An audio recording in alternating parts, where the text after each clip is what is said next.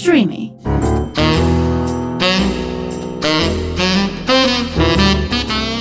Ροζ Οξυγόνο με το Θέμη Κανέλλο.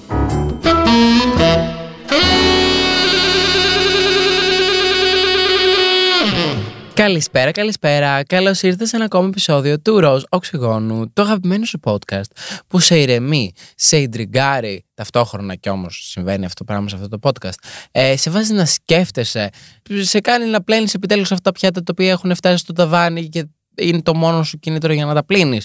Είμαι εγώ εδώ πέρα μαζί σου, που αυτό είναι real story, μου το έστειλε μία, ε, όχι τηλεθεάτρια, μία ακούστρια, δεν ξέρω πώς το πω. Τέλος πάντων, μία κοπέλα η οποία μας ακούει στο podcast, ε, μου είπε ότι ο μόνος τρόπος για να πλένω πλέον τα πιάτα είναι για να ακούω το podcast σου. Οπότε, μέχρι να βγάλεις podcast, εγώ δεν πλένω τα πιάτα. Φοβάμαι να πάω σπίτι της, αλλά ε, συμβαίνουν και αυτά. Και ξέρεις κάτι, είμαι εδώ πέρα μόνο και μόνο για να σε βοηθήσω να πλύνεις τα πιάτα σου. Πέρα από την πλάκα όμως, σήμερα θα πούμε για τα Pick-Me Girls, τα οποία είναι έτσι μια μεγάλη συζήτηση που έχει συμβεί γενικά στα social media γύρω από το θέμα Pick-Me. Φυσικά γίνεται Pick-Me να είναι και αγόρια και όλα τα φύλλα, αλλά είναι συνήθως Pick-Me Girls, δηλαδή το ενενήντα πέντε τοις εκατό είναι αυτό. Ε, ίσως κιόλας και το ενενήντα εννιά τοις εκατό. Βασικά θα πούμε πολλά πράγματα πάνω σε αυτό το θέμα. Οπότε χαλαρώστε, πάρτε κάτι να φάτε, κάτι να πιείτε, κάντε δουλειές, πάτε μια βόλτα, το σκύλο σας, μόνοι σας. Να ξεχάσετε λίγο τον κόμενο το οποίος σας έχει πρίξει καλώς λίγο τον μπούτσο, αλλά είδε σας τον πρίζει και αυτό σας ενοχλεί, το καταλαβαίνω και αυτό. Ε, είμαι κι εγώ σε μια τέτοια παρόμοια φάση, γιατί ο κόμενος μου έχει απαντήσει από το πρωί. Α, ωραία. Ταυτόχρονα έχουμε εδώ πέρα και My Style Rocks τσάι μου στέλνει και Χριστιανή φίλη μου, πολλοί από σας την ξέρετε. Ο πόλεμος λοιπόν ενάντια στα Pick-Me Girls ξεκίνησε το δύο χιλιάδες δεκαέξι που λέτε, που είναι ένα trend στο Twitter, το οποίο δημιουργήθηκε από εκεί πέρα. Το Tweet Like a Pick-Me, έτσι το είχαν ονομάσει. Εκεί οι χρήστες καλόντουσαν να γράψουν μία τάκα που θα έλεγε ένα Pick-Me Girl. Ποιο είναι όμως το Pick-Me Girl? Ρωτάς. Είναι μια γυναίκα που λέει ότι δεν είναι σαν τις άλλες γυναίκες. Στην πραγματικότητα όμως το κάνει για να εξασφαλίσει την επιβεβαίωση από το ανδρικό φύλο. Τι σημαίνει αυτό το πράγμα? Μπορεί να είναι, ρε παιδί μου, α, εγώ δεν είμαι σαν τις άλλες κοπέλες, δεν βάφομαι. Εντάξει, τραγικό, δηλαδή βάφονται οι γυναίκες. Εγώ είμαι ένας από τους άντρες, παίζω ποδόσφαιρο και ε, εντάξει, οι γυναίκες είναι υπερβολικά πολύ συναισθηματικές, είναι τραγικό ρε φίλε, μια τέτοια φάση. Ε, το trend ξεκίνησε καταγγέλλοντας τον εσωτερικευμένο μισογυνισμό, έχει όμως καταλήξει να είναι και το ίδιο λίγο μισογυνιστικό. Ας πάρουμε όμως τα πράγματα και από την αρχή. Για να μην σας μπερδεύω καλώς και με τα σύγχρονα trends, που αν όσοι προκληθείτε είστε και λίγο μιας κάποιας ηλικίας, ας δούμε ένα παράδειγμα Pick-Me Girl από το παρελθόν. Εκεί η Avril Lavigne δηλώνει ότι η Britney Spears είναι τσούλα επειδή χορεύει φορώντας μόνο ένα σουτιέν. Ποια? Η Avril Lavigne, δηλαδή θα φύγω. Ε, η περσόνα της Lavigne ε, βασίστηκε στο ότι δεν είναι σαν τις άλλες γυναίκες που χορεύουν, φοράνε make-up και ντύνονται προκλητικά. Αυτό βασικά που την καθιστά Pick-Me Girl, βέβαια, είναι περισσότερο ότι το δηλώνει, θεωρώντας υποδιέστερες τις γυναίκες που έχουν μία στερεοτυπικά γυναικεία συμπεριφορά. Το TikTok λοιπόν πήρε αυτή τη συμπεριφορά του κοριτσιού που δεν είναι σαν τα άλλα κορίτσια και άρχισε να την κοροϊδεύει. Γενικά τέτοια παραδείγματα στο TikTok, αν βάλετε Pick-Me Girl θα δείτε εκατοντάδες και πολλοί άνθρωποι το κάνουν πλάκα και βασικά είναι πολύ αστείο, γιατί όντως τα Pick-Me Girls είναι αστεία, είναι τραγικά, δηλαδή αυτό το «Α, εγώ δεν είμαι σε τις άλλες, είμαι πολύ καλύτερη» και όταν είσαι συναισθηματικός, ε, ε, «Αχ, είσαι γυναικούλα». Είναι ένας εσωτερικευμένος μισογυνισμός, ο οποίος πραγματικά δηλώνει το πόσο θύμα ένας άνθρωπος μπορεί να πέσει στην πατριαρχία. Είναι το απόλυτο θύμα της πατριαρχίας το Pick-Me Girl, ξεκάθαρα. Ε, το trend όμως λίγο έχει ξεφύγει και το Pick-Me Girl από εκεί που ξεκίνησε να υπάρχει για να καταγγέλει συμπεριφορές εσωτερικευμένου μισογυνισμού, κατέληξε να είναι το ίδιο μισογυνιστικό. Αυτή είναι η αλήθεια. Ή μπορεί κιόλας και ποτέ να μην ήταν και κάτι άλλο, για την ακρίβεια. Μπορεί το κορίτσι που δεν είναι σαν τα άλλα κορίτσια να γίνει κάποτε η αιτία να στοχοποιούνται γυναίκες με στερεοτυπικά γυναικεία συμπεριφορά. Δεν μας εξυπηρετεί όμως σε τίποτα να γίνεται σήμερα το ακριβώς ανάποδο. Τα Pick-Me Girls, όπως σας είπα, ξεκίνησαν με τον Άν σε φάση «Α, εγώ δεν είμαι σαν τις άλλες γυναίκες» κτλ. Αλλά έχει καταλήξει μετά να κάνει και τις γυναίκες οι οποίες δεν είναι pick-me. Δηλαδή, ας πούμε, να είναι σε φάση. Ξέρεις κάτι, εμένα μου αρέσει το ποδόσφαιρο. Ή ας πούμε, ξέρεις κάτι, εμένα δεν μου αρέσει να βάφομαι. Που είναι ρε παιδί μου cool about το. Όχι τύπου ότι όποια γυναίκα βάφεται. Εντάξει, παίζει απλά να είναι χαζή. Και εγώ δεν είμαι από αυτές.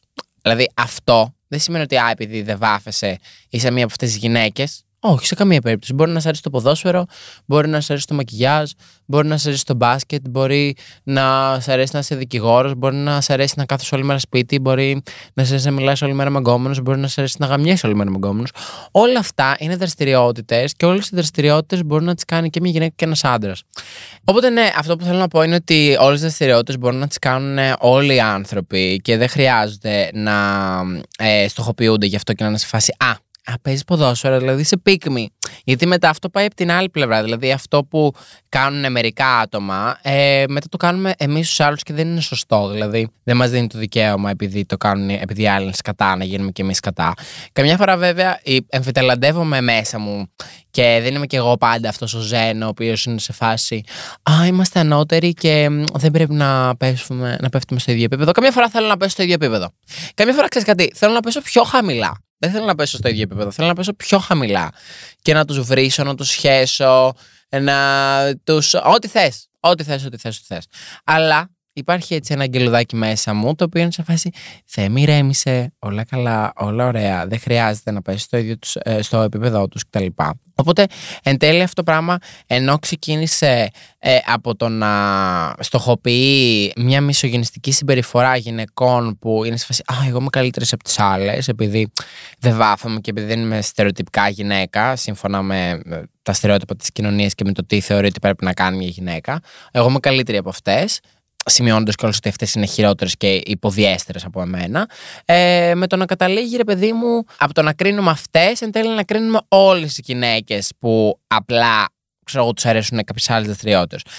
Γενικά η κοινωνία πάντα ενθαρρύνει τις γυναίκες να πηγαίνει η μία εναντίον στην άλλη. Πράγμα το οποίο είναι πάρα πολύ τραγικό, γιατί δεν βλέπεις άντρες να το κάνουν αυτό το πράγμα. Και δεν θεωρώ ότι το κάνουν οι γυναίκες από μόνος τους, ότι είναι στη φύση τους να μαλώνουν. Είναι ότι είναι η πατριαρχική κοινωνία η οποία έχει βάλει σε αυτή τη θέση τις γυναίκες. Και αν δεν ξυπνήσουν να σταματήσουν να το κάνει η μία στην άλλη, ε, δεν θα σταματήσει ποτέ όλο αυτό. Γενικά το να βάζεις έναν άλλον άνθρωπο στον τοίχο για τις επιλογές του, να τον κρίνεις ε, κτλ.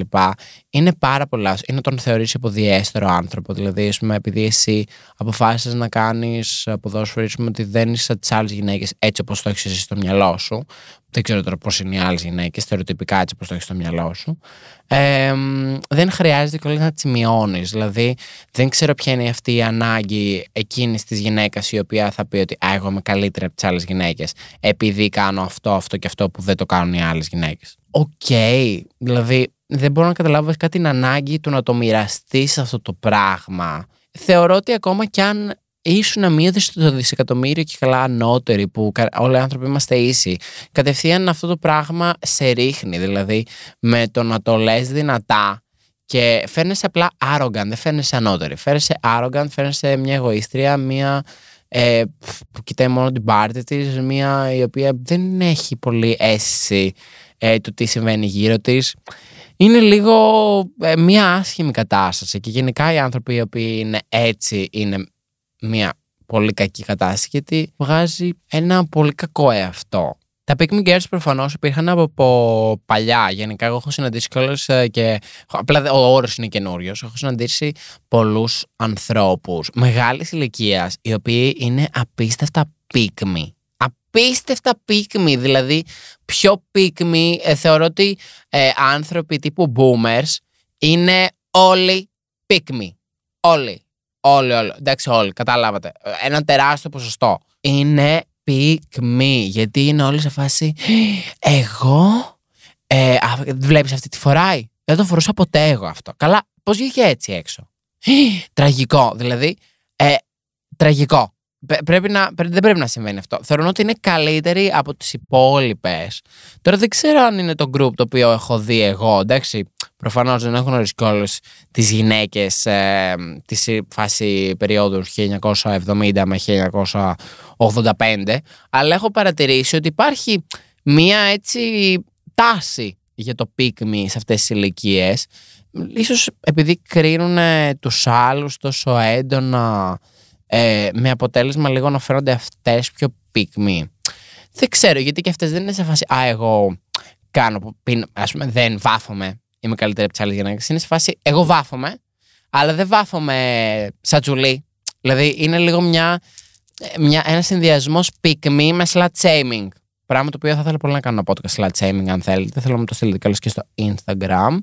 Αυτά γενικά για το pick-me. Θέλω καλώς να μου πείτε αν εσείς ξέρετε κάποιο άτομο το οποίο είναι pick-me, ίσως uh, της δημοσιότητας. Τώρα μην μου πείτε η Μαρία από, την, από το Α2 είναι pick-me. Εντάξει, αυτό χεστήκαμε. Ε, θέλω να μου πείτε, δεν έχω σκεφτεί Έλληνες celebrities οι οποίοι είναι pick-me. Μπορεί να είναι πολλοί, να σας πω την αλήθεια. Δηλαδή κάποιες παρουσιάστριες είναι λίγο pick-me όταν είναι σε φάση «Α, εγώ και αυτό εγώ και εκείνο και εγώ θα το έκανα». Σαν να αποδεικνύουν ότι είναι λίγο καλύτερες από τις άλλες επειδή, ας πούμε, ξέρω εγώ, πιστεύουν στον χριστιανισμό ή επειδή, ας πούμε, πηγαίνουν στην εκκλησία ή επειδή, ας πούμε, ξέρω εγώ, ε, δεν φοράνε προκλητικά για αυτούς ρούχα ή, ε, ας πούμε, καλά προκλητικό μακιγιάζ και α, μπαίνουν στα gender norms κτλ. Θεωρούνται πολλές φορές pick-me, κατά δικιά μου άποψη, και arrogant, αλλά αυτό νομίζω ότι είναι ένα byproduct του pick-me. Θέλω να ακούσω καλώς και τις δικές σας απόψεις, στείλτε μου μηνύματα, ε, πείτε μου καλώς αν θέλετε να κάνω και ένα podcast σχετικά με το slut shaming. Ήταν ένα σύντομο podcast, αλλά τι να κάνω παιδιά, συγγνώμη, δεν φταίω εγώ. Σας στέλνω πολλά πολλά φιλιά και τα λέμε σε ένα επόμενο επεισόδιο του Ροζ Οξυγόνου. Bye!